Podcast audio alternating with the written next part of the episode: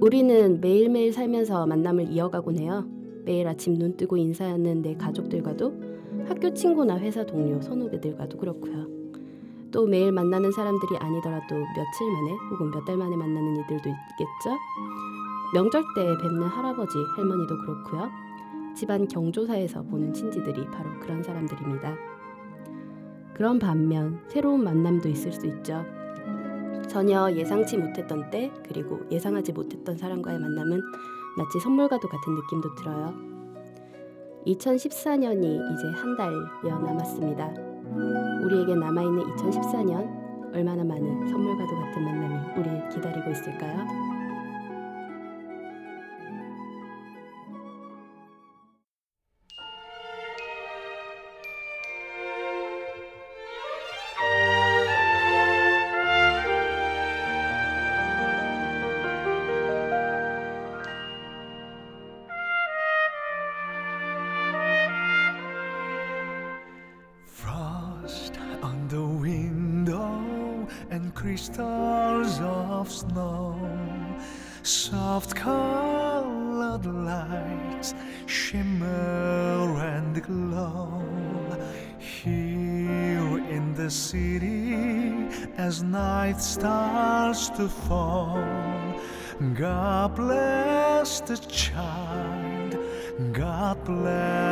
Us all.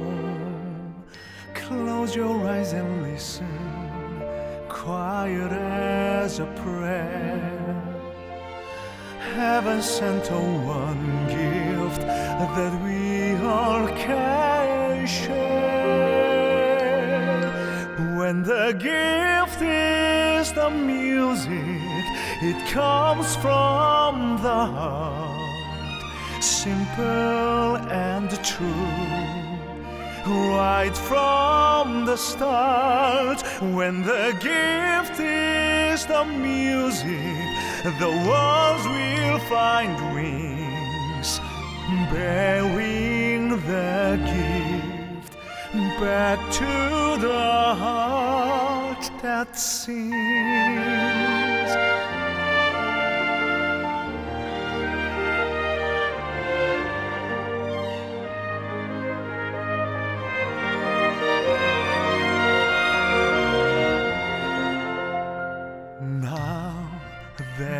Christmas, let all blessed be. Look for the best in all you see. Raise up your voice to the angels above. Let there be peace, let there be love. Listen through the silence, listen for the song. You will find the gift that was there all along. When the gift is the music, it comes from the heart, simple and true right from the start. When the gift is the music, the walls will find wings, bearing the gift back to the heart that sings. So I give to you something always true, something always new. When the gift is the music, it comes from the heart, simple and true right from the start.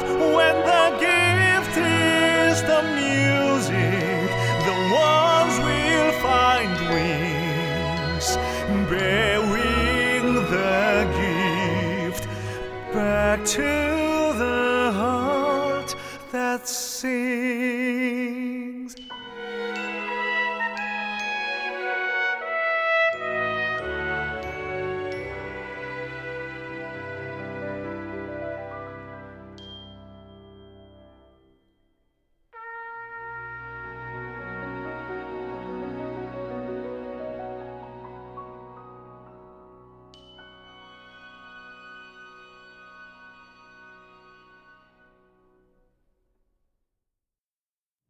2014년 11월 넷째 주 이지 클래식 첫 곡으로 뮤지컬 지킬 앤 하이드 삽입곡이죠. The Gift. 바리톤이자 뮤지컬 배우인 양준모의 목소리로 함께 하셨어요. 안녕하세요. 이지 클래식입니다. 오늘 오프닝은 만남에 관한 얘기였어요. 여러 가지 종류의 만남이 있을 수 있죠. 1대1로 만날 수도 있고 우리 이지 클래식 청취자 여러분들과 저같이 1대 다수의 만남도 있을 수도 있고요. 만남으로 인해 또 새로운 관계가 생기기도 하고요. 또 어떻게 생각하면 만남이라는 것 자체가 삶의 시작과 맞닿아 있다는 생각도 들어요. 부모님과 아이의 만남, 출산과 탄생도 만남의 일종이기도 하니까요. 또 그렇게 생각이 들고 나니 만남이라는 것에 감사하면서 살아야겠다는 생각이 들어요. 오프닝에서 언급해드렸듯 선물 같은 것이니까요. 전하는 말씀 듣고 올게요. 잠시만요. 지피지기면 백전백승. 취업도 사랑도 우정도 효도도 성공은 모두 나를 아는 데서부터 시작되죠. 넌 어느 별에서 왔니? 실용심리학 소설 어느 별에서 왔니에 김연경 작가가 알려주는 내 영혼의 지도 읽기. 우리 아이는 우리 남편은 아, 내 남자친구는 무엇보다 나는 왜? 알고 싶니? 그렇다면 들어봐. 팟캐스트 어느 별에서 왔니? 김연경 작가의 애니어그램 성격 유형 이야기. 팟빵, 아이튠스, 아이블로그, 몽팟에서 어느 별에서 왔니를 검색하세요. 매주 월요일에 업데이트됩니다.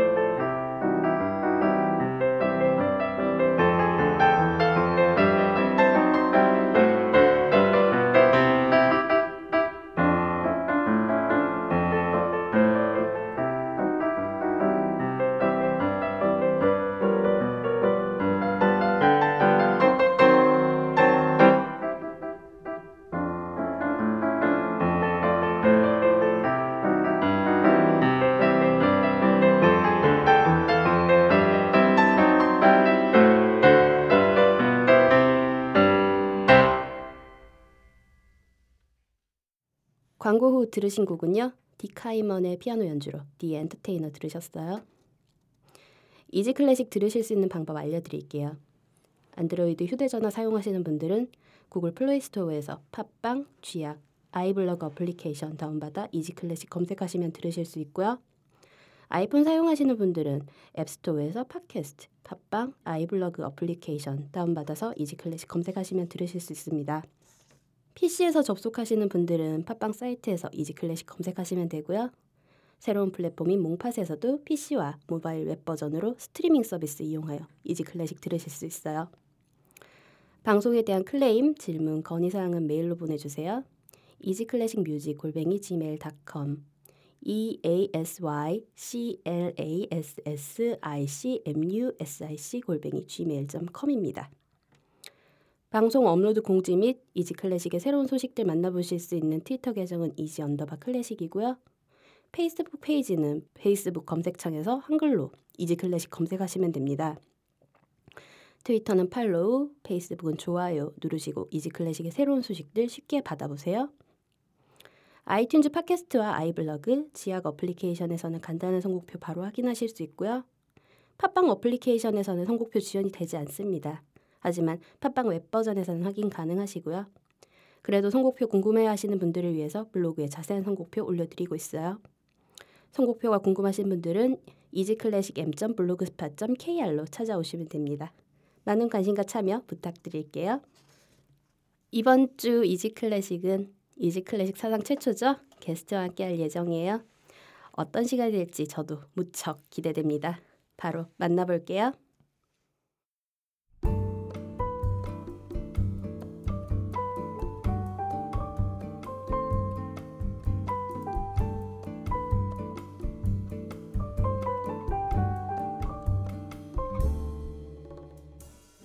이분은 이분을 부르는 호칭이 참 많아요. 영화 시나리오 작가, 소설가, 그리고 라디오 PD. 또한 여성분의 남편이기도 하고요. 초등학생 아들의 아빠이기도 합니다. 그리고 예쁘고 어린 아가씨들에게는 좋은 오빠이기도 하고요. 103.5MHz SBS 이수경의 러브 FM의 연출자이시자 매주 일요일마다 찾아오는 107.7MHz SBS 파워 FM의 시네타운 S 그리고 팟캐스트 시네타운 19의 진행자이신 이재익 PD님과 함께 할게요. 안녕하세요. 안녕하세요 이재익입니다. 네, 소개글이 좀 마음에 드셨나요? 어떤가요? 아, 두 줄은 빼면 되겠네요. 한 여성분의 남편이기도 하고요. 초등학생 이런 거는 뺐으면 좋겠습니다. 이거 마음에 들어요. 이거. 어. 예쁘고 어린 아가씨들에겐 좋은 오빠이기도 하고요. 그럼 오늘 방송에서는 호칭을 어떻게 해야 될까요? 작가님? 오빠, 아, 오빠, 근- 오빠. 그래도 아니 아니 아니 아니 아니 오피셜한 방송인데요. 아니 아니 오빠. 아, 예, 알겠습니다. 오빠라고 해 드릴게요. 해줘요. 음. 오빠가 무슨 비속어도 아니고. 아, 어, 그렇죠. 오빠 좋습니다. 아, 네. 제가 이제 출연 섭외를 드렸을 때 정말 음. 선뜻 나와주시겠다고 하셨어요. 제가 그 우리 사실 버들 씨와의 그 인연은 저희 시네타운 19 팬클럽이죠. 그 다음에 팬카페가 있는데 네. 거기 굉장히 열심히 활동하고 글을 많이 남기는 친구라서 눈에 이렇게 익은 채로 이렇게 눈여겨 보고 있다가 팟캐스트를 한다는 얘기를 듣고 제가 찾아가 봤죠. 그래서 어, 몇 편을 들었어요. 근데 어, 멘트가 완전 꽝이었지 않나요? 어 과거형이라고 쓰면 안 되죠. 아 지금도 그런가요? 아, 또 그때랑 지금 다른 게 하나도 없는데 뭐. 어 그래도 저는 어. 많이 나아졌다고 생각을 했는데. 아 음. 그런가요? 하여튼 뭐, 어. 뭐 요만큼 변화가 있었나 본데 눈치채지 못할 변화. 네. 어쨌간에 든간에 그거 듣다가 아, 굉장히 격조 있고 조용한 방송인데 제가 출연해가지고 어, 좀 다른 색깔을 입혀줘도 좋겠다 싶은 아. 생각이 들어서 제가 먼저 댓글 남겼을 걸요 아마. 네 맞아요. 오빠 한번 불러줘 갈게 이랬던 기억하는데 그걸 잊- 잊고 있었어요. 네. 잊고 있다가 몇 달 정도 지났을 때 어, 버드리 씨가 또 저희 그 카페. 팬클럽 어, 게시판에 네. 그런 걸 남겼길래 생각이 났죠. 아 어, 맞다. 음. 그때 한번 간다 그랬는데 그래서 이렇게 출연을 하게 됐습니다. 아 빈말인 줄 알았는데 정말 오실 줄이야. 아니요 빈말 안 해요. 저희가 번호 달라면 정말 번호 줘야 되는 거예요. 아 그런 거예요. 아 네. 그렇습니다. 네. 어, 물론 저도 시네타운 19의 정말 열정적인 팬이고 음. 정말 매주 목요일을 정말 손꼽아 기다려요. 정말 일주일의 낙 중에 하나라고 할 정도로 시네타운 19을 정말 좋아하고 음. 사랑합니다. 그 중에서 세 분 PD님들 중에서 제가 제이 오빠를 제일 좋아하죠. 여기까지 왔는데 그럼 그래야지. 어? 이렇게 왔는데 아니 아, 영어는 1위 후배예요, 후보예요 이런 거 싫어요. 아, 어, 너무 싫어. 하지만 바뀔 수도 있겠죠. 사람 움직이는 거니까요. 역시 넌 여자야. 버들이 넌 여자야. 음, 예. 자 오늘은요 이재익 네. PD님 아, 제이고 오빠의 음. 어, 클래식이 나오는 음악 네, 영화들 영화들에 음. 삽입된 클래식에 대한 음, 얘기를 좀 음. 해볼게요. 음, 몇 가지 영화랑 그리고 그 속에 삽입된 클래식에 대한 음, 음, 음. 그 클래식을 골라서 저에게 넘겨주셨어요 그 리스트를. 그렇죠. 네. 고심 끝에 어, 어, 8분여간 고민한 끝에. 아,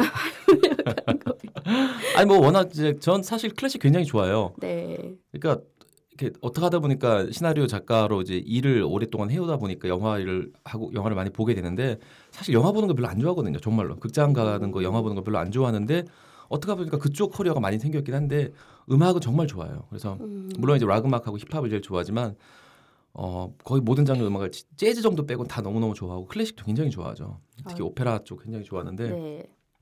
그래서 오- 오면서 되게 기분이 좋았어요. 아 그래요. 드라이브해서 오는데 오면서 또 쇼팽의 빗방울 아. 아, 들으면서 어, 툭툭 떨어지는 빗방울처럼 네. 들으면서 오늘 무슨 얘기를 할까 생각도 하고 왔습니다. 아. 보통 나인틴 하러 갈 때는 아무 생각 없이 가거든요. 뭔 생각을 하겠겠더라고 내가 뭔 얘기를 하겠다고.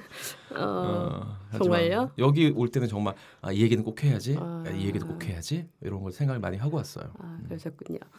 음, 좋습니다. 네. 그러면은 첫 번째 영화 소개를 좀 부탁드릴게요. 아, 8분여간 고민한 끝에 네.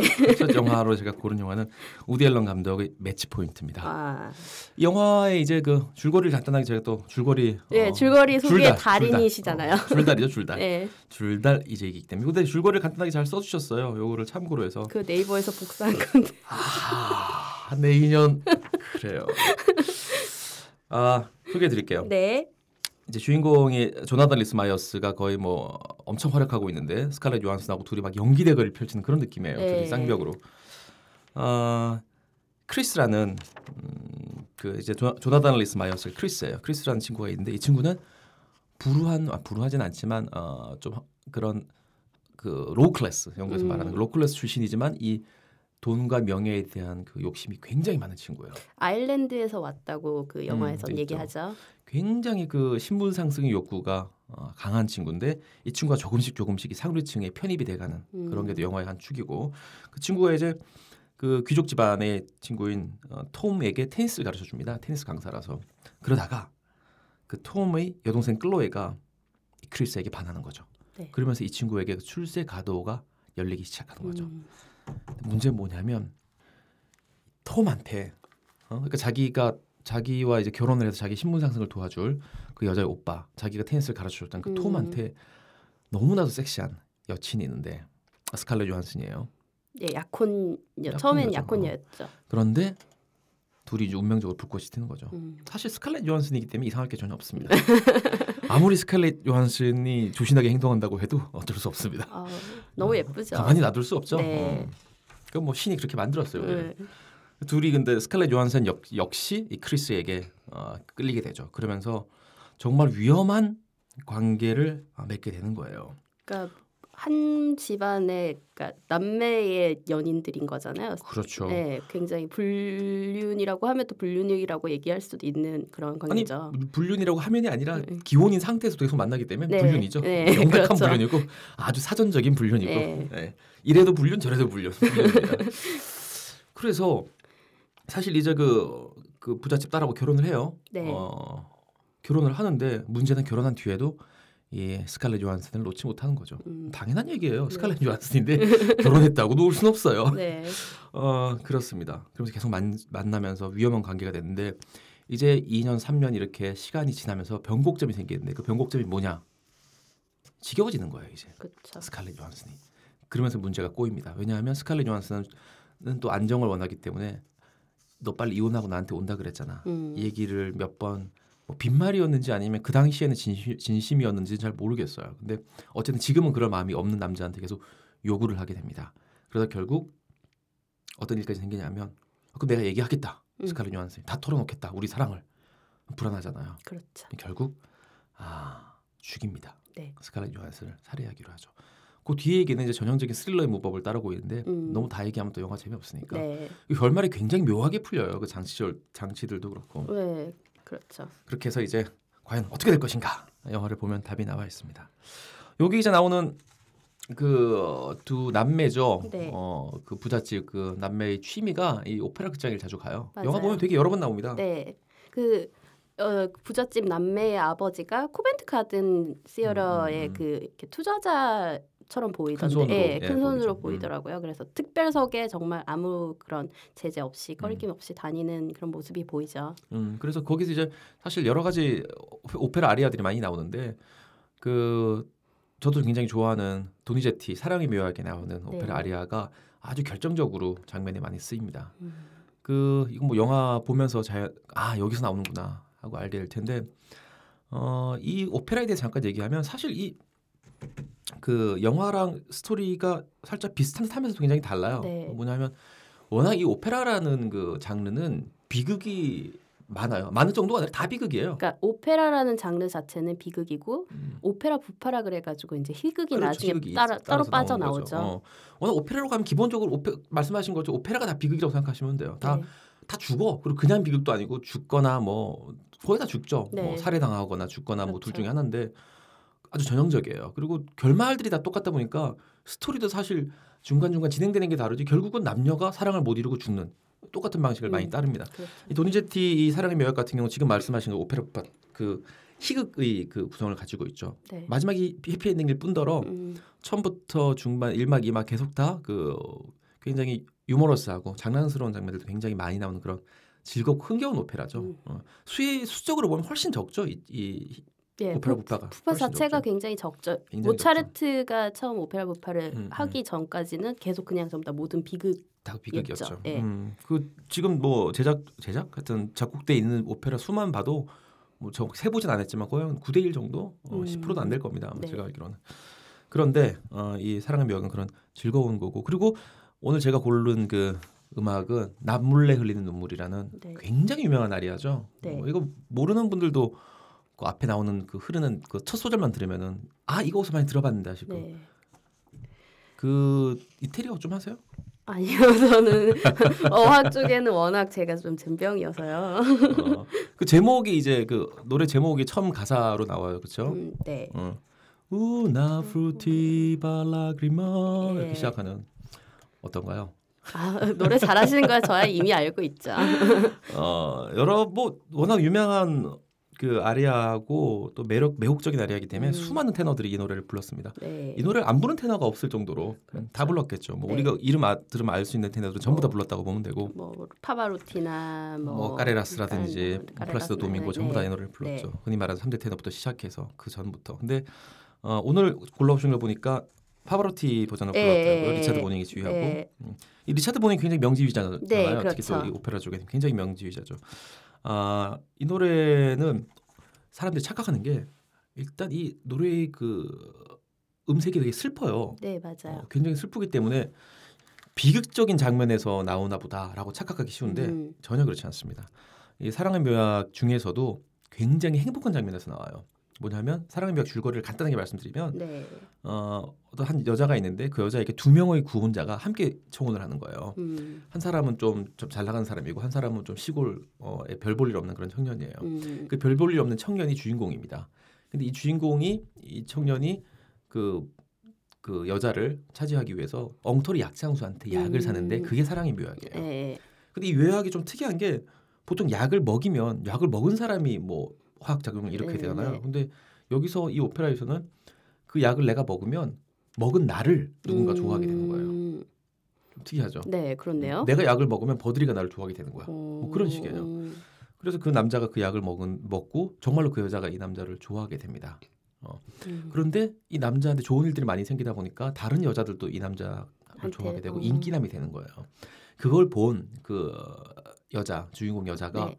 어, 되게 슬퍼하면서 웁니다. 음, 그 모습을 그 이 남자 주인공이 보면서 아 저렇게 질투하고 우는 걸 보니 음. 저 여자가 나를 좋아하는 게 틀림없네. 아. 아싸 하고 부른 노래예요. 아 그때 나온 노래입니다. 네. 노래 가사를 제가 대충 보니까요. 음.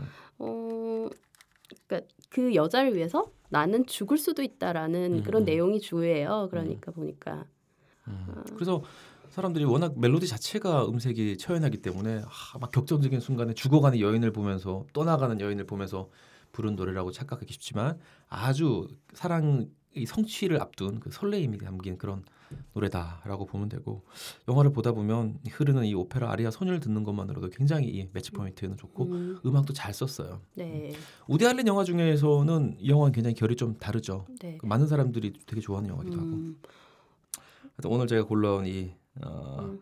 Una 어, furtiva lagrima 어. 남몰래 흘리는 눈물. 눈물. 예. 루치아노 맞습니다. 파바로티의 음색 노래 그리고 리처드 보닝의 지휘와 잉글리시 챔버 오케스트라 연주로 듣고 돌아오겠습니다.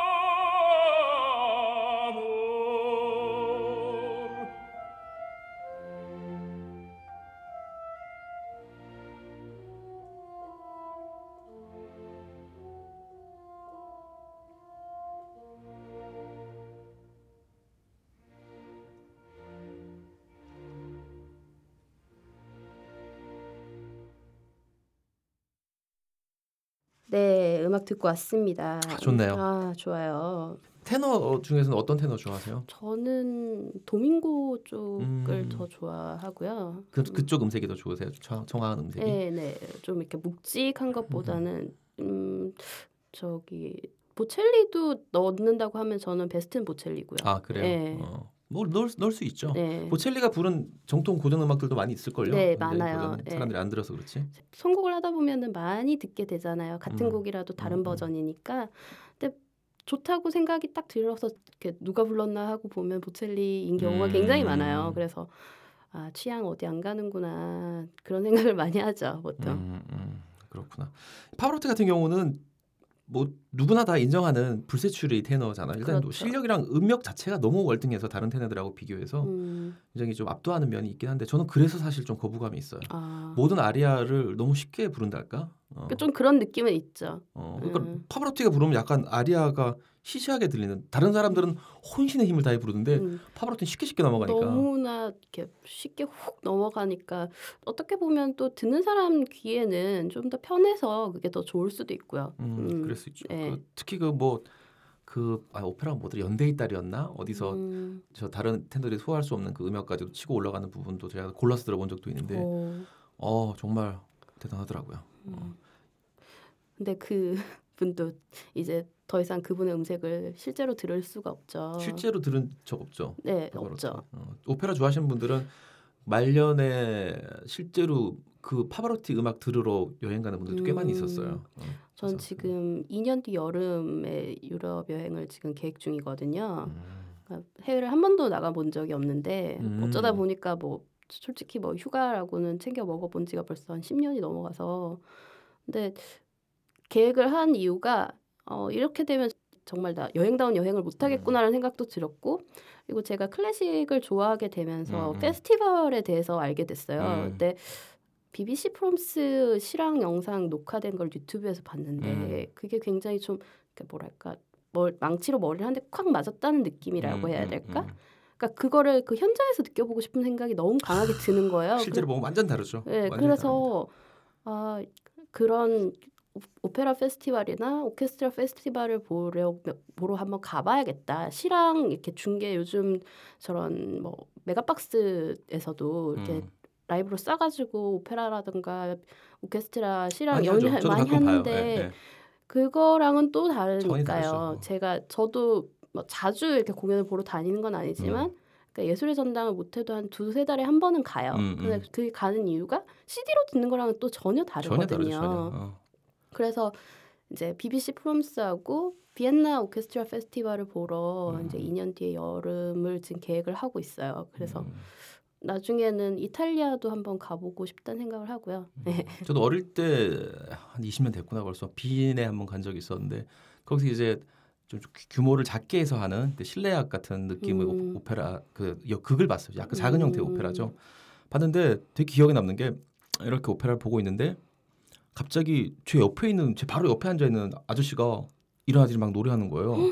그래서 야 난입하나 드디어 오늘 난입 난입 보나 난입 난입 보나 그런 그런 줄 알고 있는데 장치였던 거예요. 그게 알고 보니까 가수 진짜 가수, 가수였던 예, 거죠. 예, 예. 요즘은 가끔 그런 일들을 그런 장치를 하지만 음. 그때는 너무 충격적이어가지고 그 문화적 사대주의에 빠졌던 적이 있습니다. 와. 야 역시 뭔가 달라도 다르구나 이 사람들. 이 양반들은 달라 아, 파격적이야. 어, 그 납니다. 되게 인상적이었을 것 같아요. 생각해 보면. 하필이면 제 바로 옆자리였어요. 그러니까요. 얼마나 좋아요. 로또 맞으신 거네요. 네. 그때 뭐 팟캐스트 19에서 얘기했지만 그 음. 21살 때 여자랑 같이 유럽 여행 가는 바람에 네, 둘이서 네. 아무것도 못 봤어요. 파리에 5일 있었는데 에펠탑을 못 가봤어요. 진짜로. 그 언제 가보시? 언제 파리에 가보시? 5일을 있었는데 파리 호텔에만 5일 있었어. 나오, 방에 나오질 않아. 왜 간지 모르겠어. 아, 음, 그냥 양평 쪽에만 쭉 돌다 올 거. 거기도 다 있거든요. 거기 네. 가면 다 있어. 뭐 몰디브, 음. 캘리포니아 다 있습니다. 네. MGM 다 있어요. 거기. 음. 네. 갑자기 왜 이런 얘기로 빠졌는지. 아, 뭘 해도 이런 얘기로 빠지네요. 네, 저는 그런 세계는 잘 몰라서요.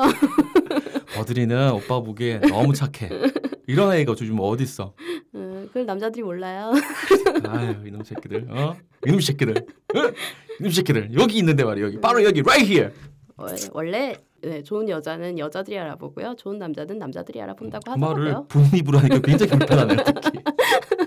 그렇게 자기 위안을 삼고 있습니다. 네. 네, 다음 영화 소개해 주세요. 네. 두 번째 골라온 영화는 우리나라 영화입니다. 네, 번지 점프를 하다. 아, 김대승 감독이고 어, 이병헌, 이은주, 고 이은주 씨죠. 네. 어, 그리고 여연수 씨가 또 열연을 해주셨고 홍수연 씨 이렇게 등장합니다. 남궁민 씨도 나오고. 네. 네, 줄거리는 아 이거는 사실 그 환생 이야기라고 볼 수 있는데 어, 음, 어, 아주 순박한 그런 국문학도가 있어요. 네.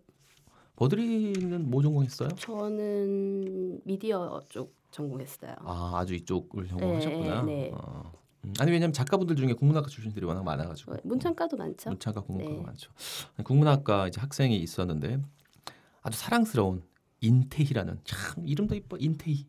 김태희가 연상이 되는데요. 음, 인태희 이름 성도 이쁘 이름도 이뻐. 이은주가 이제 역을 했던 인태희를 음. 만나서 사랑에 푹 빠집니다. 그런데 그런데 이 인태희 사랑했던 여자가 죽죠. 네. 한참 사랑을 하고 있는데 죽어요. 그녀를 뭐 속된 말로 가슴에 묻은 채 음. 다른 여자랑 결혼을 해서 평범하게 살아갑니다. 국어 선생님이 돼서 살아가게 되죠. 그런데 자기가 가르친 학생 중에서 남자인데 심지어 네. 자기보다 훨씬 더 건장하고 젊은 누가 봐도 그 사내애 같은 네. 남자인데 그놈 안에 살아 숨쉬는 인태희를 목격하게 된 거죠. 습관이 같고 뭐 느낌이 같고, 같고. 눈빛이 같고 그런 거 사람이 알 수 있습니다.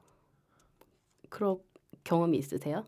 아니 이 여자가 나와 연을 맺게 되겠구나 이런 건 직감적으로 알수 있습니다. 음, 그렇구나. 한 3초만 보면 알아요. 어 정말요? 음, 너무 많아서 문제죠.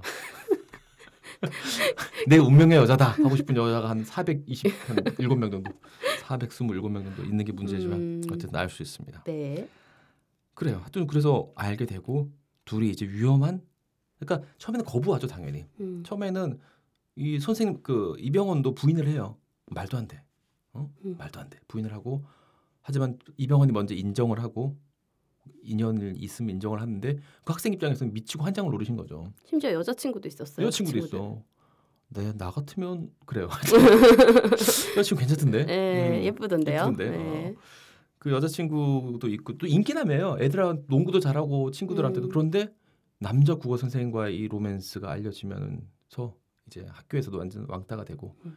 저는 사실 특별한 추억이 있어서 그 관련된 음, 특별한 개인적인 추억이 있어가지고 이 영화 볼 때 엄청 많이 울고 음, 끙끙 앓으면서 봤어요 이 영화를 음. 전혀 안 그래 보이죠? 네. 되게 밝아 보이세요.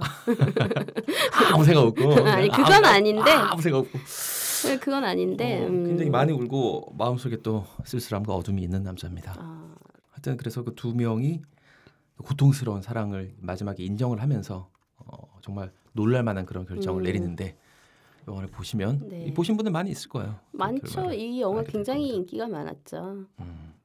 그리고 이 영화 하면 또 떠오르는 음악이 어, 사실 이 제가 오늘 소개드릴 그 이 음악은 음, 다른 영화에도 많이 쓰였어요. 네. 그 번지 점프를 하다에만 나온 건 아니고 굉장히 다른 어, 그 광고에도 굉장히 많이 삽입되었고요. 대표적인 게 그 큐브릭 감독의 Eyes Wide Shut 음, 보면 네. 거기도 굉장히 인상적으로 네. 그리고 이 음악이 나왔던 영화들은 다 그 장면이 굉장히 인상적인 장면이에요. 음. 워낙 음악 자체가 강렬합니다 인상이. 그렇죠. 음악을 갖다 소개해드리면 쇼스타코비치 러시아의 그 이 사람 되게 현, 요즘 사람이에요. 그러니까 네, 75년도에 예, 예, 네, 그때까지 살아 있었어요. 예, 얼마 전까지. 살아 있던 몇십 년 전까지 네. 살아 있던 현대 작곡가고 어, 러시아 출생이고 어, 계속 그 러시아에서 이제 음악 활동도 하고 그랬는데 아시다시피 50년 이후에 아주 아주 그 좀 첨예한 그런 냉전 시대가 네. 있었잖아요. 그리고 굉장히 그 강성의 그런 공산주의가 러시아 전체를 그때 당시는 음. 소비에트 연방이죠. 소련 흔히 말하는 소련이라고 했던 그 소련을 지배하고 있을 때라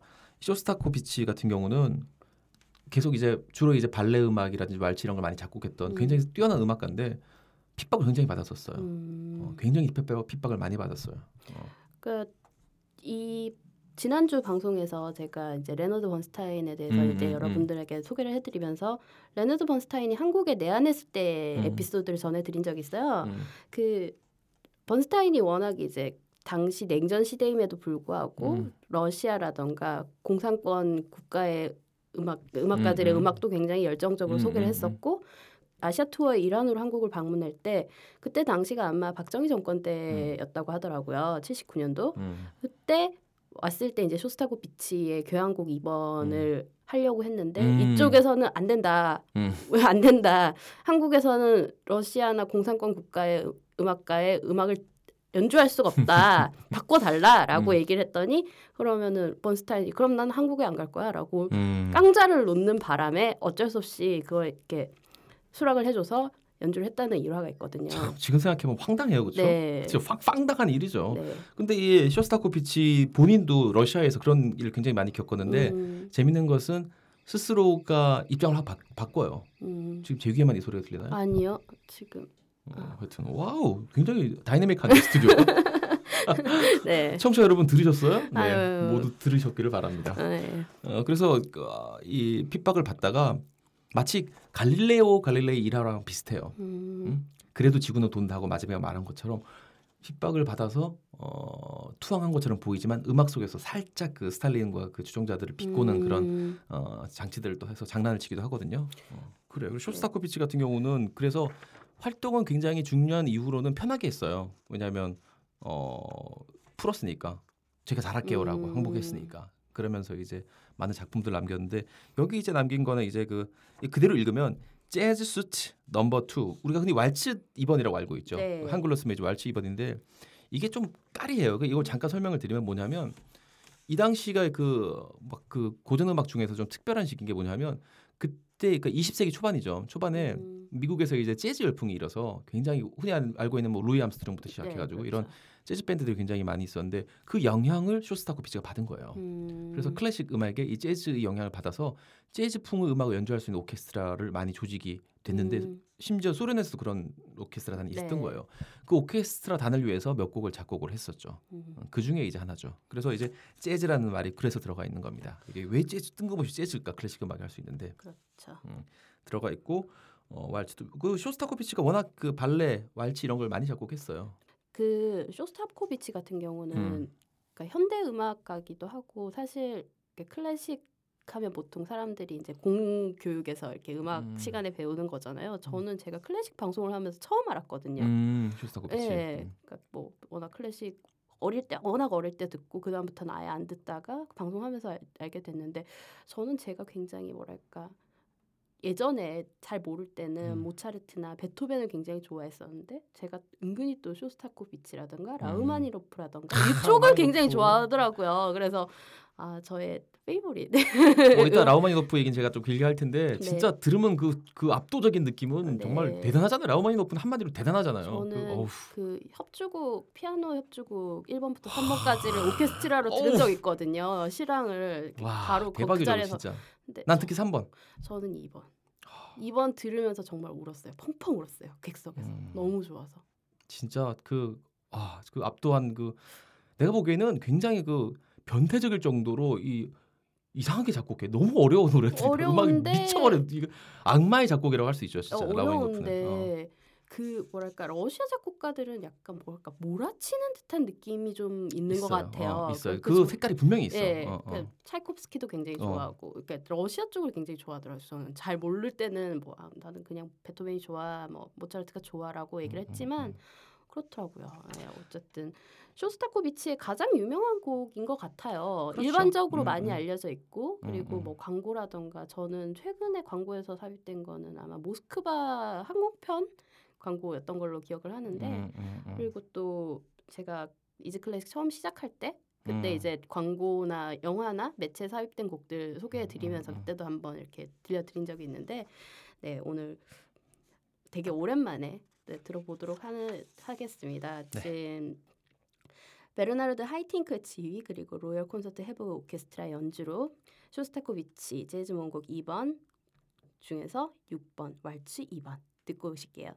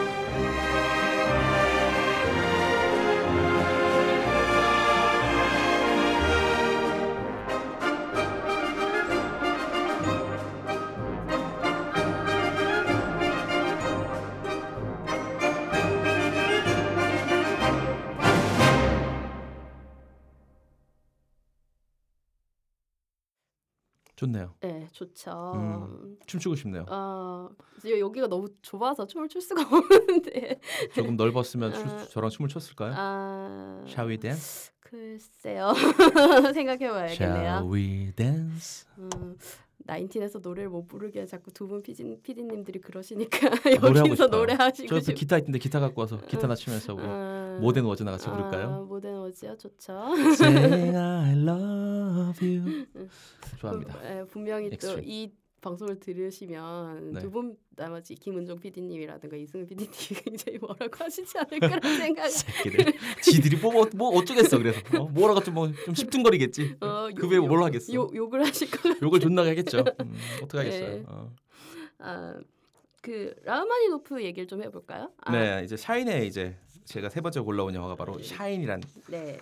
영화입니다. 이 영화는 사실 앞에 두 그 영화가 음악 영화는 아니잖아요. 그렇죠. 장르 자체가 음악 영화는 아닌데 굳이 말한다면 첫 번째 영화는 불륜 스릴러라고 할 수 있을 것 같고 두 번째 영화는 멜로 영화인데 샤인이라는 영화는 음악 영화예요. 음, 어, 실존하는 한 피아노 연주자, 피아니스트 데이비드 헬프갓. 헬프갓 헬프갓 이름부터 헬프갓이에요.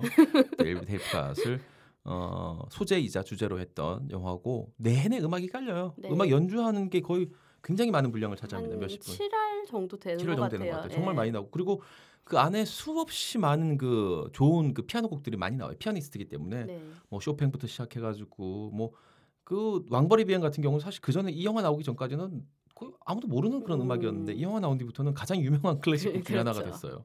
사- 사실 사실 그 음악 같은 경우 는 굉장히 소품인데 입문 곡들 중에 하나로 꼽히죠. 왕벌의 비행 같은 경우는 네. 네. 쉽게 접할 그 수 이제. 샤인 스토리를 간단하게 말씀드리면 음, 이건 뭐 짧 뭐 스토리 자체가 많지가 않기 때문에 네. 한 아버지가 자기 아들을 굉장히 강압적으로 어, 피아니스트로 키웁니다. 그 아이에게는 천재적인 그런 재능은 있어요. 있는데 음, 그 재능이 미처 발현되기 전에 최- 충분히 발현되기 전에 그 중압감을 못 이겨가지고 미쳐버려요. 음. 광인이 됩니다. 그래가지고 순식간에 나락으로 떨어지죠. 그래서 헤매면서 바보처럼 흔히 생각하는 동네 바보처럼 이렇게 헤매- 헤매고 다니다가 어, 한 여자를 만나서 그 여자의 도움으로 다시 행복한 음. 피아노 연주자로 변신하는 음. 어, 뭐 그런 이- 간단하게 말하면 그런 이야기인데 계속 약간 바보처럼 행동은 하지만 피아노 연주만큼은 100%는 아니지만 어, 자기 feel에 취해서 하는 피아노 연주를 보여주는 그 실제 실존 인물이에요. 네. 여러분 찾아보시면 그 실존 인물 얼굴도 있고 동영상도 있고 다 있습니다. 얼- 제가 마지막으로 검색해 봤을 아. 때 데이비드 헬프갓이 공연 소식을 봤던 걸로 기억하거든요. 음, 음, 음. 음, 여전히 여- 왕성하게 활동을 하고 있고, 네 그렇습니다.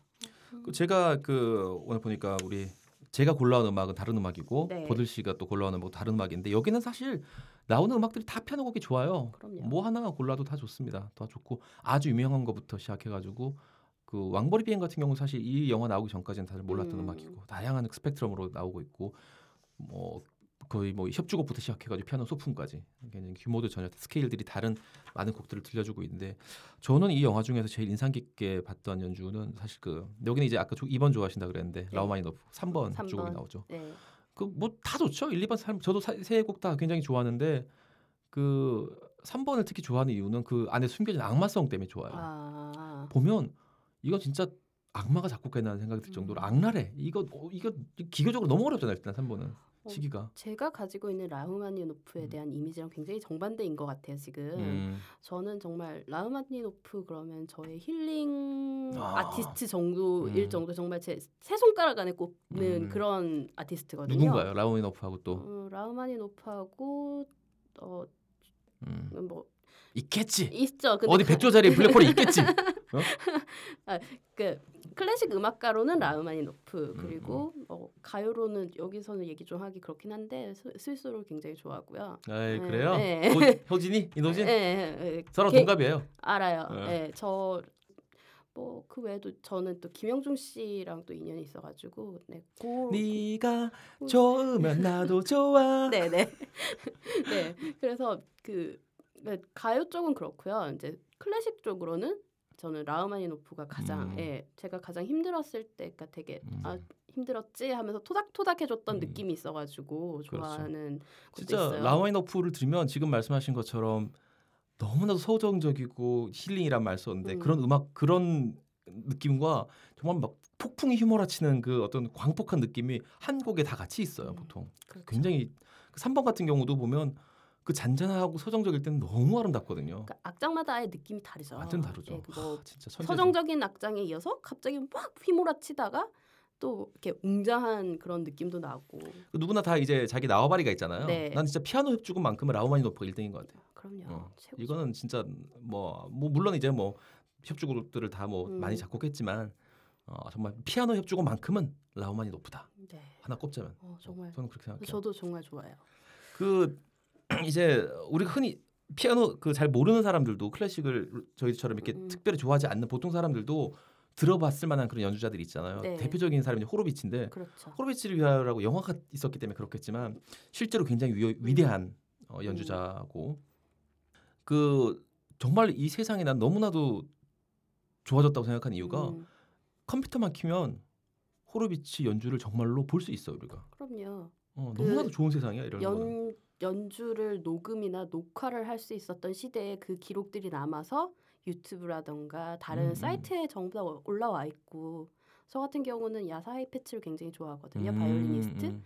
굉장히 그 LP의 그 지직지직한 음, 그런 음. 색 속에 그의 그 연주 장면이 딱 있는 거잖아요. 음. 얼마나 좋아요.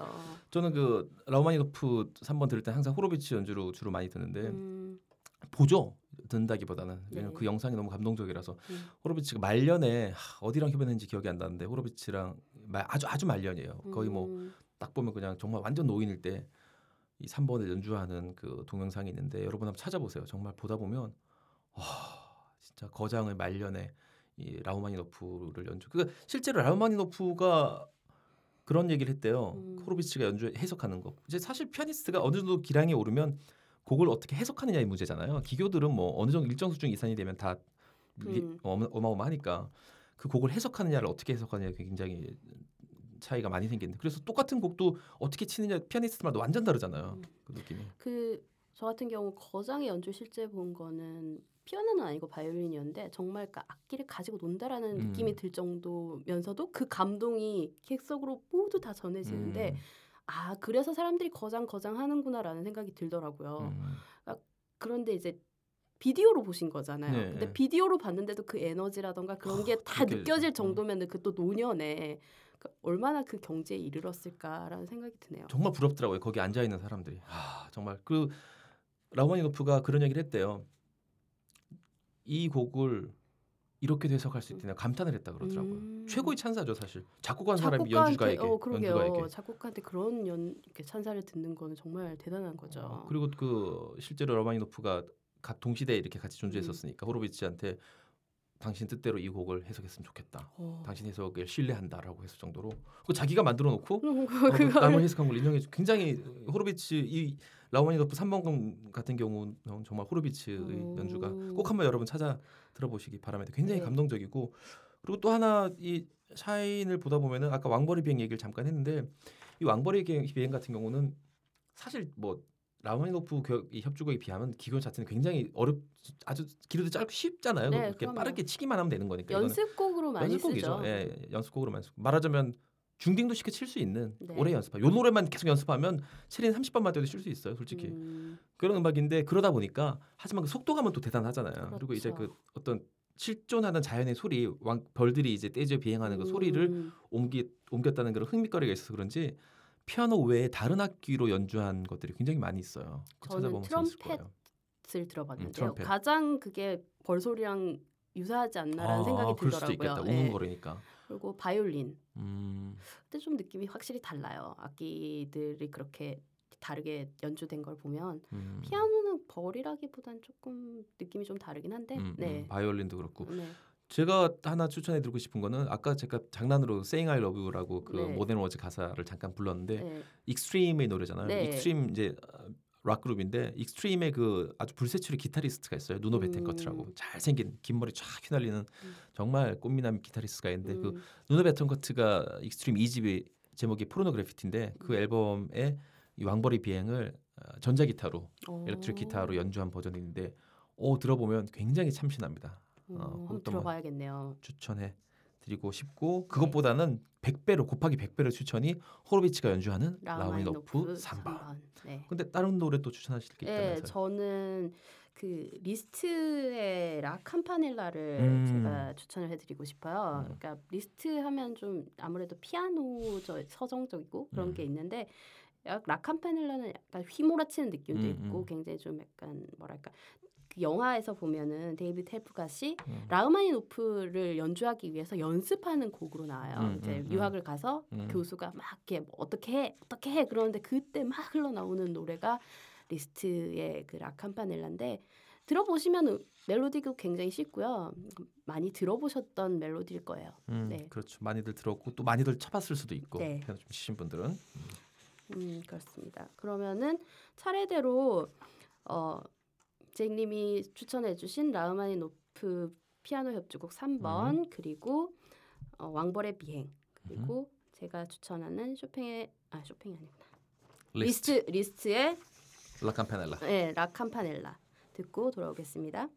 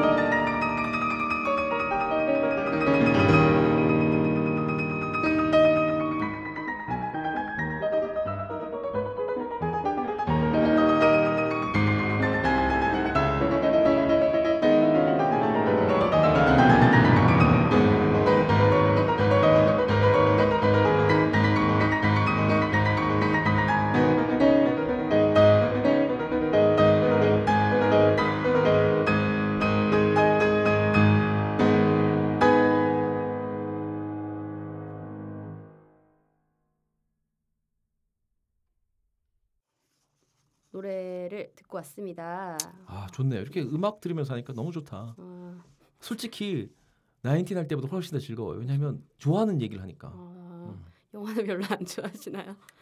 하, 이 영화도 좋아하지만 음, 그냥 왜 여자를 사랑하는 것과 좋아하는 건 다르잖아요. 음. 영화는 좋아해요. 음. 사랑하진 않아요. 네, 근데 음악은 사랑하세요? 너무 사랑해요. 음. 음악은. 그러니까 제가 그러니까 혼자 있을 때 뭘 하냐가 되게 중요하잖아요. 혼자 있을 때 음. 영화 잘 안 보거든요.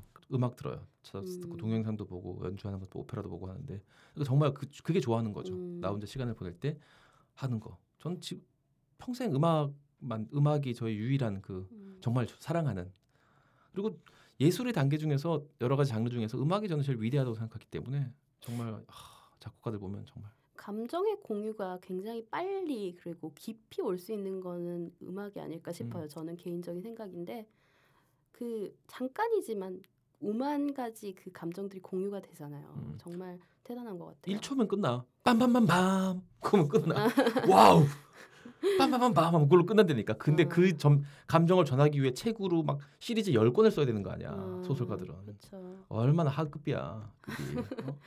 10초면 끝날 때 게임이 끝났는데 그걸 가지고 뭐 다르다고 하- 해야겠죠. 급이라기보다는. 그래, 하여튼. 네. 어떤 그 아 아까 저 라흐마니노프 좋아하는 거 저는 사실 베토벤을 좋아하는데 네. 아 그 참 좋습니다. 아, 네. 정말 여러분들 클래식 이렇게 이지 클래식 들으는 분들은 다 이게 클래식을 좋아해서 또는 이해하려고 이제 입문하려고 많이 들으시겠지만 뭐 지금 저희가 얘기하는 그런 작곡가들 말고도 다 너무 너무 좋잖아요. 굉장히 좋은 곡들 많고요. 알려지지 않은 작곡가들 중에서도 한두 곡 정도 이렇게 알려진 곡들 보면 아 이런 음악가도 있었어 하는 음, 생각이 음, 들 음. 때가 있어요. 저도 잘 모르기 때문에 이제 클래식을 하면서 배우는 배우는 입장이거든요. 그러니까 비전공자 입장에서 좀 더 쉽게 다가가기 위해서 이제 저도 공부를 해가면서 하, 음. 하는 걸로 이제 그런 의미로 시작을 했는데 많은 분들이 좋아해 주시고 음. 쉬워서 좋다라고 많이 해주시더라고요.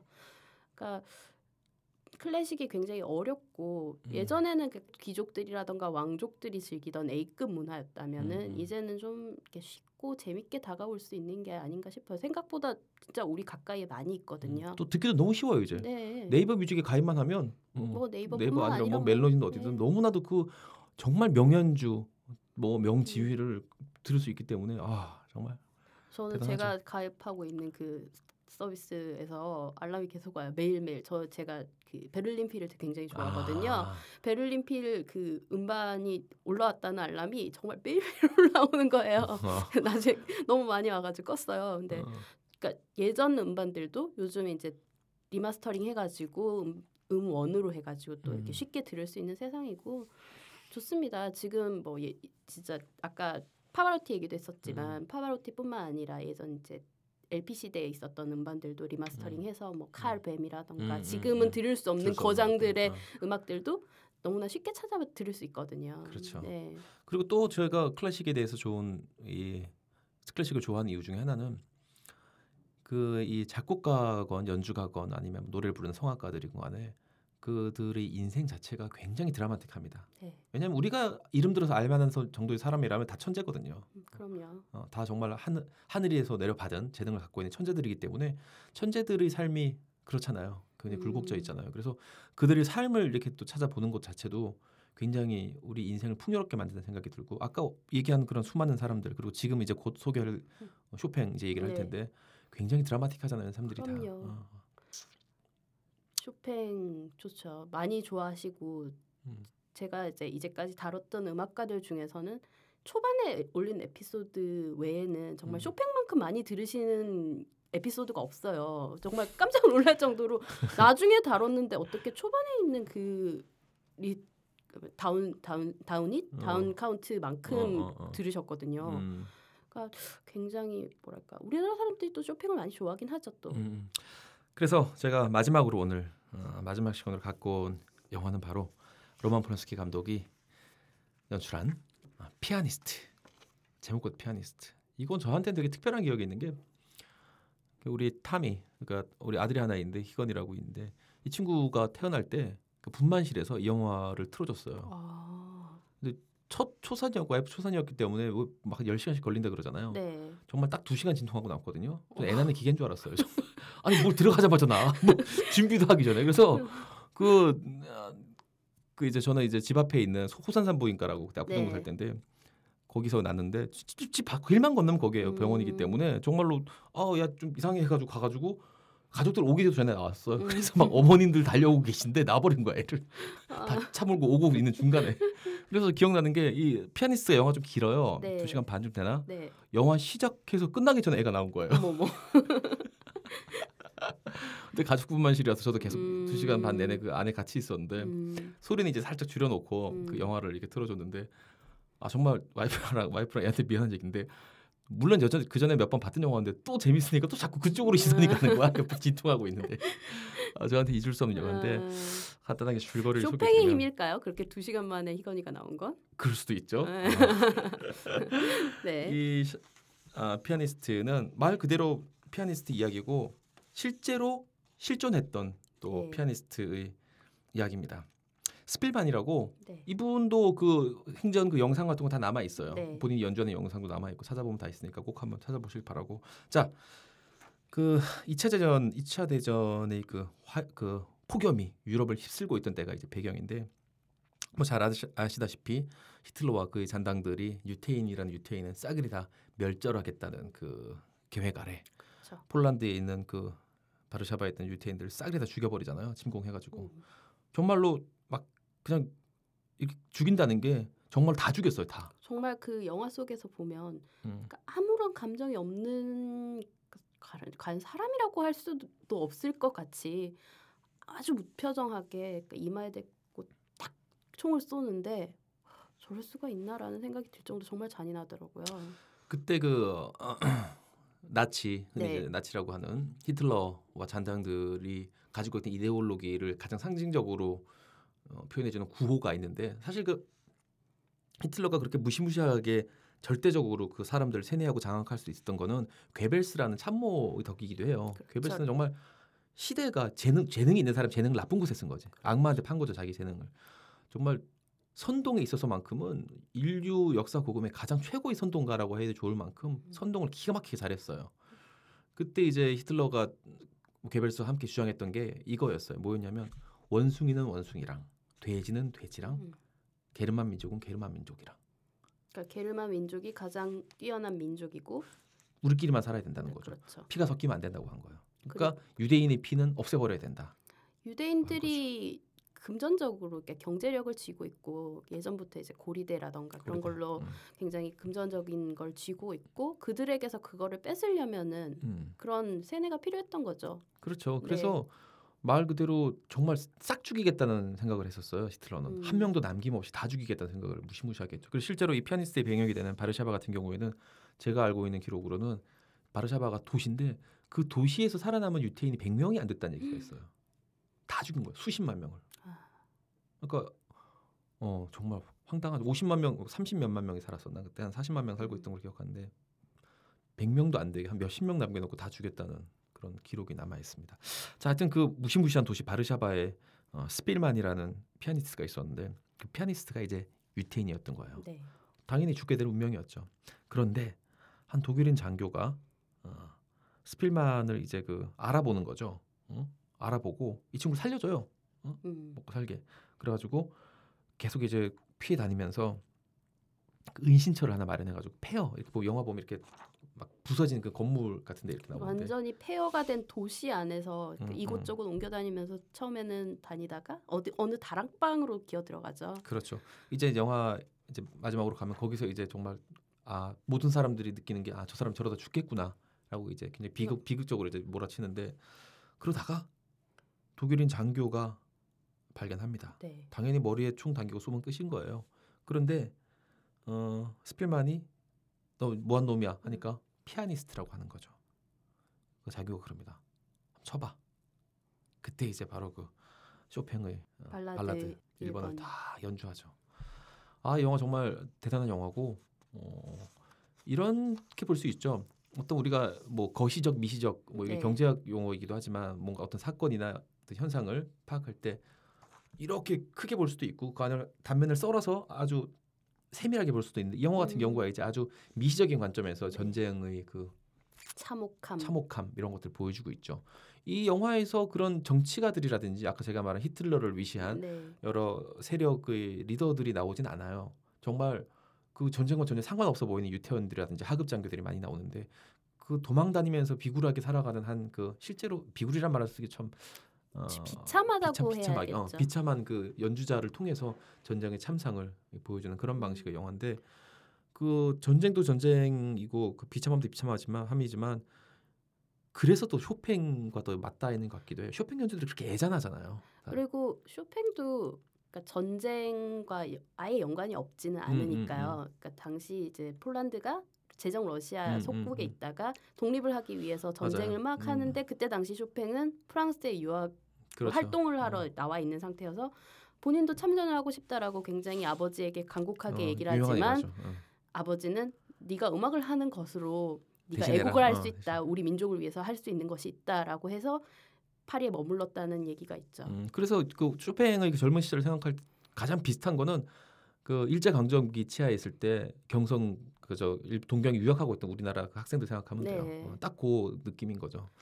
조국은 이제 핍박받고 있는데 위험한데 자기는 이제 말하자면 몸 따시게 어, 배부르게 배부르고 등 따시게 그렇죠. 피아노나 치고 있는 그런 상황. 그게 아마 내내 쇼팽의 어떤 정서를 짓누르지 않았을까 하는 추측을 저는 해봅니다. 네. 음, 그런 추측을 해봅니다. 저는 이 영화를 보면서 음, 영화로서는 쉰들러 리스트가 단박에 음, 연상이 됐고요. 그리고 그 스필만이라는 피아니스트를 보면서 쇼팽 곡들도 워낙 거기 계속 나오고 음, 음, 있고 음. 그래서 무슨 생각이 들었냐면 쇼팽이 폴란드의 아이덴티티가 아닐까라는 생각도 아. 들더라고요. 굉장히 뭐랄까 정말 많이 울었거든요. 영화를 보면서 음, 음, 정말 꺼이꺼이 울다시피 하면서 봤는데 그 쇼팽이라는 그 상징적인 게 굉장히 폴란드 사람들에게 와닿는 게 굉장히 다르지 음, 음, 않을까라는 음, 생각이 음, 들더라고요. 음, 그래서 폴란드 영혼 같은 느낌. 음. 네. 그러니까 한국이나 다른 데 이렇게 비율할 사람이 별로 없는 것 같긴 한데요. 음, 굉장히 폴란드 이- 폴란드의 민족성과 폴란드 음. 민족이 우리는 하나다라는 단결을 할 수 있는 구심점 같은 역할을 하는 게 쇼팽이 음. 아닐까라는 생각이 들었어요. 굉장히. 음, 저도 그렇게 생각해요. 음. 어, 그리고 또 폴란드라는 나라의 그 나라의 그 역사 자체가 우리나라랑 굉장히 비슷해요. 네. 그 강대국들이 다 옆에 있었기 때문에 계속 만만하게 동네북이야. 씨발 그냥 뭐 맨- 틈만 나면 맨날 폴란드 부터 침공해 이 새끼들이. 그러니까요. 진짜 아휴 러, 러시아도 그랬고 독일도 독일도 그렇고 만만해 그냥 동네북이야. 음. 어, 아주 그냥 씨. 독립 잠깐 했다가 잠깐 다시 했다가 또또다 뺏기고. 또 뺏기고. 진짜 그래서 그런지 그 쇼팽의 음악들은 상당히 또 어떻게 보면 조국이 그래서 영향도 분명히 있을 것 같아요. 정말 음. 개인적인 우울함만 가지고 그가 가지고 있는 서정성을 다 설명하기는 어려울 것 같아요. 음. 그렇다면 정말 우울증 환자 정도 돼야 되는데 그 어떤 거 좋아하세요? 쇼팽 연주 중 쇼팽 피아니스트들 중에서는 쇼팽은 저는 녹턴 쪽. 녹턴, 아, 저도 녹턴 좋아해요. 예, 야상곡 음. 좋아하고요. 프렐류드 좋아하고 어. 프렐류드도 좋아하고요. 음. 근데 쇼팽은 저는 그 영화를 보고 난 다음에 제가 제 개인 SNS 제 친구들만 이렇게 공유하는 SNS가 있는데 거기에다 그렇게 썼어요. 쇼팽을 난 참 좋아하긴 한데 쇼팽이 좀 부담스럽다라는 생각이 어떤 들기도 어떤 한다. 너무 그러니까 정- 감정적으로 감정적으로 절제가 되어 있는 듯한데 그걸 음. 터트리지를 않으니까 음. 제가 이렇게 들었을 때 속이 답답한 거죠. 음. 좀 터트렸으면 바구너 같이 어, 그냥 한방 쏴줘야 되는데 터- 어? 터트렸으면은 어. 그의 인생도 그렇게 불행하지 않지 않았을까라는 생각도 들고 음. 음, 음, 그래요. 그 나도 그 쇼팽 뭐저 흔히 흔히 가장 듣기 편한 게 녹턴일 수밖에 없는 게 길이가 우리나라 가요 길이랑 딱 똑같아요. 어. 3분, 4분, 길면 5분 뭐 이렇게 가는데 보통 클래식은 10분이 넘어가잖아요. 10분 넘어가죠. 뭐 협주곡이든 교향곡이든 한 악장 다 10분 넘어가는데 야그 녹턴은 딱 가요 한 곡 길이야. 그리고 음. 잘 면밀히 들어보면 알겠지만 구성도 가요랑 약간 비슷해. 네.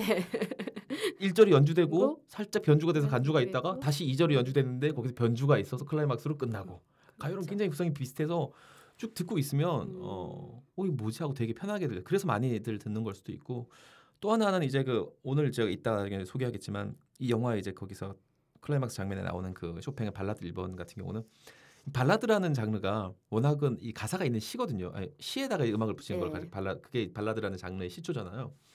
그걸 이제 피아노로 연주하다 보니까 피아노 연주곡임에도 불구하고 마치 노래처럼 들리는 그런 음, 느낌이 있죠. 그 저는 이 실제 스- 이 영화 로만 폴란스키 감독 영화의 피아니스트의 주인공 그러니까 실존 인물이었던 스필만이 연주하는 나- 야상곡을 들은 적이 있어요. 음, 야상곡도 몇 번 좋아하세요? 이렇게 쭉 많잖아요. 야상곡 녹턴도 가장 많이 알려진 걸 좋아해요. 저는. 1번 뭐 네. 20번 이런 거. 네. 저는 그 뭐 저는 사실 야상곡 같은 건 하도 많이 들어가지고 뭐 100번은 들은 것 같아요. 100번은 음. 들었는데 저도 1번도 좋아하고 20 저는 20번 좋아해요. 20번. 음, 10번 좋아하는데 스필만이 연주한 20, 20번을 연주한 장면이 유튜브라 다 이런 데 있으니까 음. 한번 찾아보시면 그 영상 되게 추천해 드려요. 20번 연주하는 스필만 모습을 보면 표정이 뭐랄까 음, 그 영양 영상 역시 굉장히 중년이 지나서 노년 음. 영상인데 한 할아버지가 정말 인생의 그 모든 희노애락을 다 꾹 가슴에 누르고 손끝에 그걸 집중해서 담담하게 치는데 아. 상상만으로도 굉장히 그 상상만으로도 내가 과연 정말 짐작할 수 없을 만큼의 그 깊이가 느껴지는 것 그렇죠. 같아요. 주로 우리가 고민하는 것들은 뭐 남친이 안 생겨서 음, 뭐 여친이 안 생겨서 뭐뭐돈 와이프, 와이프랑 되고. 싸워서 뭐 취직이 안 돼서 음. 뭐 이런 것들인데 이 사람들은 당장 오늘 내일 죽고 살고를 고민하면서 수십 년 산 사람들인 거예요. 그러니까요. 정말 정말 머리에 관자놀이에 총만 몇 수십 번이 겨녀졌던 그런 음. 인생들이기 때문에 그 회한의 깊이는 지금 이렇게 어 뭐 이 시대도 굉장히 평온하다고만 할 수 없지만 어쨌든 그때와 비교하면 차원이 다르죠. 36만 명 중에 수십 명밖에 못 살고 다 죽었는데요. 뭐. 음, 자기 눈앞에서 가족들이 총살당하고 이런 것들을 봤던 사람들이기 때문에 그 하, 가- 감히 우리가 어떻게 짐작할 수 없는 그 감정을 담고 있는 스필만의 음. 표정을 보면서 그 녹톤을 듣는데 이게 사실 그 사랑의 감정을 담아서 워낙 쓴 네. 노래들이긴 하지만 야상곡이라는 말에서 알수 있듯이 그 장르 자체가 밤에 듣는 그 밤의 느낌을 음. 노력한 노래한 음악이잖아요. 네. 그럼에도 불구하고 정말 이 피아니스트 영화처럼 어떤 그 조국과 어떤 이데올로기의 그 비참한 이데올로 그 왜곡된 이데올로기의 음. 어떤 비참한 말로 같은 것까지 함께 같이 연상이 되다 보니까 이게 곡이 되게 커지게 들리더라고요. 굉장히 사이즈가 큰 노래처럼 큰 음악처럼 들리더라고요. 쇼팽의 원곡 자체는 그렇게 사이즈가 큰 곡이 전혀 아닌데 아니죠. 음. 피아니스트 피아니스트 그 영화를 덧대서 보고 계세 아, 감상하다 보면 굉장히 이 뭐라고 아? 스필만. 네, 스필만 스필만이 그거를 이렇게 연주한다고 생각하면 네 그럴 그럴 것 같아요 굉장히 음, 음. 실제로 아까 우리가 라흐마니노프 저랑 우리 음. 버들이랑 둘 다 입을 모아서 어, 피아노 협주곡은 라흐마니노프한테. 주자라고 네. 했잖아요. 이 소품은 쇼팽한테 가야 돼. 그럼요. 독주는 정말 쇼팽을 따라올 수가 없죠. 따라올 수가 없어. 네. 일단 또 쇼팽이 이걸 차지할 수밖에 없는 이유가 딴 걸 많이 안 만들었어. 그럼요. 피아노 진짜 이것만 했어 얘는. 그럼요. 피아노 협주고 피아노. 정말 한 놈만 패처럼 음. 정말 피아노 피아노 독주고만 좀 피아노만 가지고 그래 피아노 시인이라는 이제 아주 진부하는 그런 별명이 붙어 있기도 한데 네. 신기할 정도로 피아노에 집착했던 사람이죠. 음, 쇼팽이 사실은 또 굉장히 요절했잖아요. 네. 마흔도 못 넘, 서른아홉인가 여덟인가에 네, 죽은 걸로 알고. 어. 삼십 마흔을 못 넘기고 저보다도 얼마 못 산 거예요. 음, 난 뭐 했나 지금까지. 쇼팽이 그 어? 야상곡 뭐 프렐루드 다 합쳐가지고 그렇게 많이 작곡할 동안 그때 뭐 또? 워낙에 워낙에 의학이 발달을 하지 못해서 음. 네, 그래서 그런 것도 좀 있죠. 참 그 말년에 그 상드 네, 그 조르주 상드. 어, 와의 그, 그 사랑과 또 그 병치 이런 걸 생각하면 참 쇼팽이라는 인물은 정말 어떤 비극의 집합체가 아닌가 하는 생각이 들 정도로 그렇죠. 참 병약함과 그 비극성의 그 집합체. 음, 그 이 맥락이 닿는 애들이 있어. 쇼팽 또 그 베르테르 네. 이런 애들이 이제 그렇죠. 맥락이 닿는단 말이야. 그렇죠. 어? 같은 애들 친구 같아 걔네 둘이는 음. 어, 어, 뭐 그런 생각도 들고 또 하나 그 쇼팽 얘기를 할 때 저는 항상 드는 게 그 어떤 이 파리한 느낌의 그 인상 음, 초상화 많이 남, 남겨져 네, 있잖아요. 초상화도 남겨져 있고 제가 알기로 사진도 남겨져 어, 있는 그래요? 쇼팽 사진 있나? 게 제가 그 쇼팽에 대한 에피소드를 업로드하고 난 다음에 음, 음. 그 어떤 분이 얘기를 해주셨는데 당시 사진 기술이 딱 발달, 발전을 해서 음. 남아 있을 수 있는 사진 으로 남아 있는 첫 번째 음악가가 클래식 음악가가 쇼팽이라는 걸 어떤 분이 wow. 얘기를 해주셨어요. 어. 네, 쇼팽이 사진이 남아 있다고 합니다. 어. 쇼팽 참 음. 좋죠. 밤 뭐 당연히 야상곡이니만큼 밤에 들어야 좋지만 낮에 들어도 좋고 오늘 같이 비 오는 날에는 또 음. 빗방울이 있잖아요. 네. 우리 또. 그게 몇 번이죠? 그 번호로는 몇 번인지 또 까먹었는데 음, 들으면 참 좋습니다. 그것도- 오늘처럼 비 오는 네, 날에는 굉장히 좋죠. 참 좋아. 요런 그런 또 피아노 연주곡 중에 저는 드뷔시 아 저도 드뷔시 굉장히 아, 좋아합니다. 드비시 좋아합니다.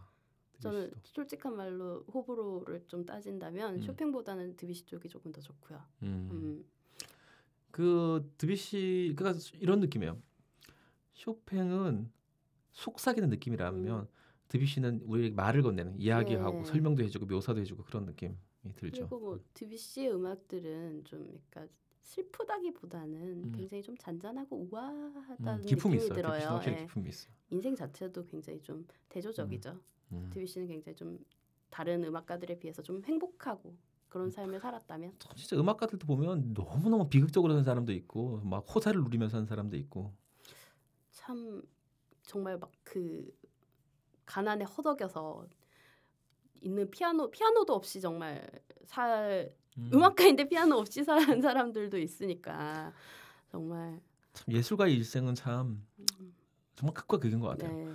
뭐 화가도 뭐 고호 같은 사람 정말 정말 비참하게 이를 데 없는 삶을 살았는데 지금 그 그림 없어서 그렇지 만약 음. 해바라기 같은 게 아마 경매 시장 나오면 1조 넘어갈 걸요 아마. 그럼요. 지금 우리가 뭐 그림 가끔 네이버에 뜨잖아요. 음, 네. 뭐 무슨 뭐 최고 그 경매가 경신했다 그러고 뭐 5천억 원이나 음. 6천억이 하는 게 사실은 그 그림이 정말 비싼 것도 물론 있지만 좋은 그림이긴 네. 하지만 나왔기 때문에 그걸 누가 그돈 주고 사는 거지 거지. 음, 사실 대부분이 정말 제일 비싸고 제일 좋은 작품들은 다 소매 안 박물관에 나오죠. 안 나오죠. 네. 나오면 그 가치는 상상 초월이 상상 초월. 음, 1조 넘어갈 거야 해바라기 같은 음. 그림은. 어.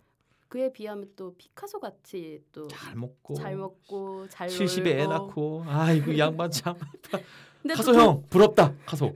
동- 근데 또 동시대 사람이잖아요. 그러니까 네, 참 참- 안타깝다는 거죠. 참 대조적인 것 같아요. 어. 또 고은 또 단명했죠. 그런데 피카소는 또 장수 라고 하면 또 장수니까요.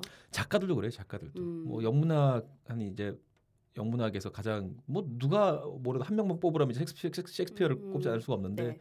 셰익스피어 같은 경우는 굉장히 잘 살았어요. 음, 시장도 하고 그랬어요. 네. 어, 시장 제가 알기로는 시장을 그 관료 생활도 했었고 잘 먹고 잘 살았고 많이 썼고 뭐 연애질도 많이 했고 그렇게 알고 있고 또 비극적으로 사는 작가들도 너무 많죠. 뭐 뭐 또 누가 있을까? 키츠 같은 사람은 시인들은 뭐 서른 초반대인가 20대 후반인가 음. 같은 그 정도에 죽었어요. 굉장히 빨리 죽었죠. 아 오늘 뭐 버들이랑 얘기하다 보니까 끝이 없이 얘기가 나요. 이게 사람이 여러분 청취자분들이 느꼈을 거야. 아 정말 저 이재희 PD가 신나서 얘기하는구나. 아, 아, 정말 재밌네요 이런 네. 음악 얘기하고 이러니까 참 저는 그래서 오늘 골라온 거는 음, 고민을 하다가 네. 어, 그 발라드 1번을 골라왔어요 음. 어, 가장 인상적인 장면이 나왔던 거를 골라왔고 네.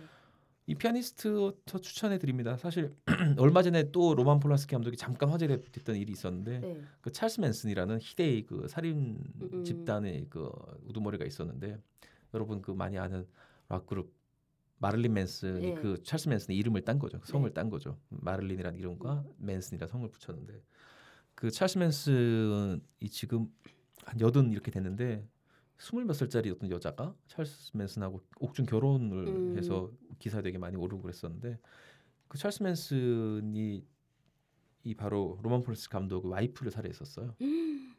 네, 어. 되게 유명한 사건이에요. 음. 어, 되게 비극이었죠. 그 집 문이 열려 있는 틈으로 그 찰스 맨슨 아. 일당들이 들어가지고 살해했죠. 어, 그래서 갑자기 또 잠깐 화제가 됐던 음. 적이 있습니다. 그래서 사형을 받았다가 종신형으로 이제 형이 바뀌어가지고 사형제도가 없어지면서 음. 지금도 살아있죠 찰스 맨슨 노인으로. 음. 그런데 또 이 스물 몇 살 먹은 또 이런 얘기하면 좀 뭐하지만 음. 정신 나간 애가 또 결혼한다고 그러니 참 빵당하죠. 모르죠. 또 무- 무슨 계시 같은 걸 받았을지도 참 세상에는 별의별 인간들이 다 있어. 우리가 다 이해하지 못해요. 음, 네. 재밌는 세상이에요. 재밌는 세상. 네, 마지막 곡으로 슈팽의 연주를 들을 텐데요. 아 이제 마무리할 시간이에요. 음흠. 자 오늘 방송 같이 해주셨는데 어떠셨어요? 너무 좋네요. 정말 아. 이렇게 음악 들으면서 클래식 이야기 이렇게 나눈다는 게 너무 제가 좋아하는 사람들 음. 이야기를 이렇게 나누고 아 사실 하고 싶은 얘기 100분의 1도 못했어요. 뭐, 뭐 지, 오늘도 다음에 또 나올 수 있죠. 네. 뭐 자주는 못 나오겠지만 뭐몇 달 뒤든 아니면 네. 몇뭐뭐백 백 번째 네. 계속 하실 건가요? 네, 뭐 저는 레파토리가 떨어지지 않는 이상은 안 떨어 이거 다 하려면은 아, 5천을 해도 안 떨어질 것 같은데 아 그래도 저희 스튜디오 대표님 어저께 못 들으시더라고요. 뭐라고? 이지 클래식 언제까지 할 거야? 이러는. 음. 글쎄 뭐 레퍼토리가 워낙 많으니까 뭐 음, 작곡가들 하고 연주자들 하고 음. 또 클래식 다룬 영화들 하고 드라마 하고 뭐 그러면은 뭐 못해도 3년 이상은 하지 않을까요? 음. 그랬더니 뭐 그렇게 오래 해. 100개 특집으로 또 나오면 되겠네요. 아, 음. 네. 하여튼 너무 좋았고 네. 그 다행히 그 이 고전 음악들을 이렇게 팟캐스트로 들을 수 있다는 것도 너무 좋은 일이에요. 네. 그리고 우리 버드리 씨 차분한 해설과 함께 어, 저희 경박스러운 해석이 아니라 차분한 해설과 함께 들으면 더욱 더 좋은 팟캐스트라고 생각이 들고 멘트가 아직 좀 많이 어색해서 아직 네, 네. 어, 굉장히 언제- 어색해요. 어, 굉장히 어색하죠. 근데 점점 나아지겠죠. 뭐. 그게 또 매력이에요. 네. 너무 어, 달변이어도 어, 그렇게 또 매력이 반감될 수도 있고 개성이라고 생각해요.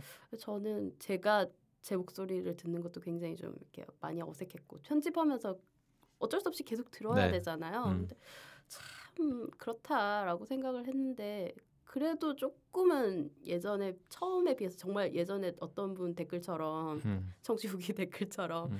무슨 군대에서 국어책 읽는 것 같이.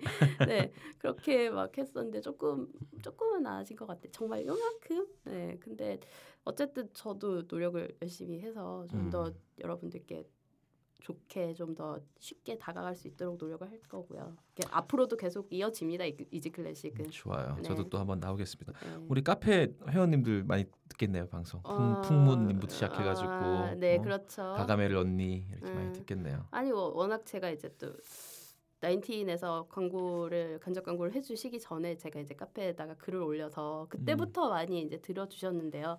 많이 좋아하시겠네요. 안 그래도 쟁님은 언제 나오시나요? 그러면서 팟빵에 댓글이 달린 적도 있었어요. 그래서 제가 잘 모르겠습니다라고 했었는데 또 이렇게 이런 날도 오네요. 비가 한 이렇게 사부작 사부작 내리는 네, 토요일 오후에 녹음을 음, 네.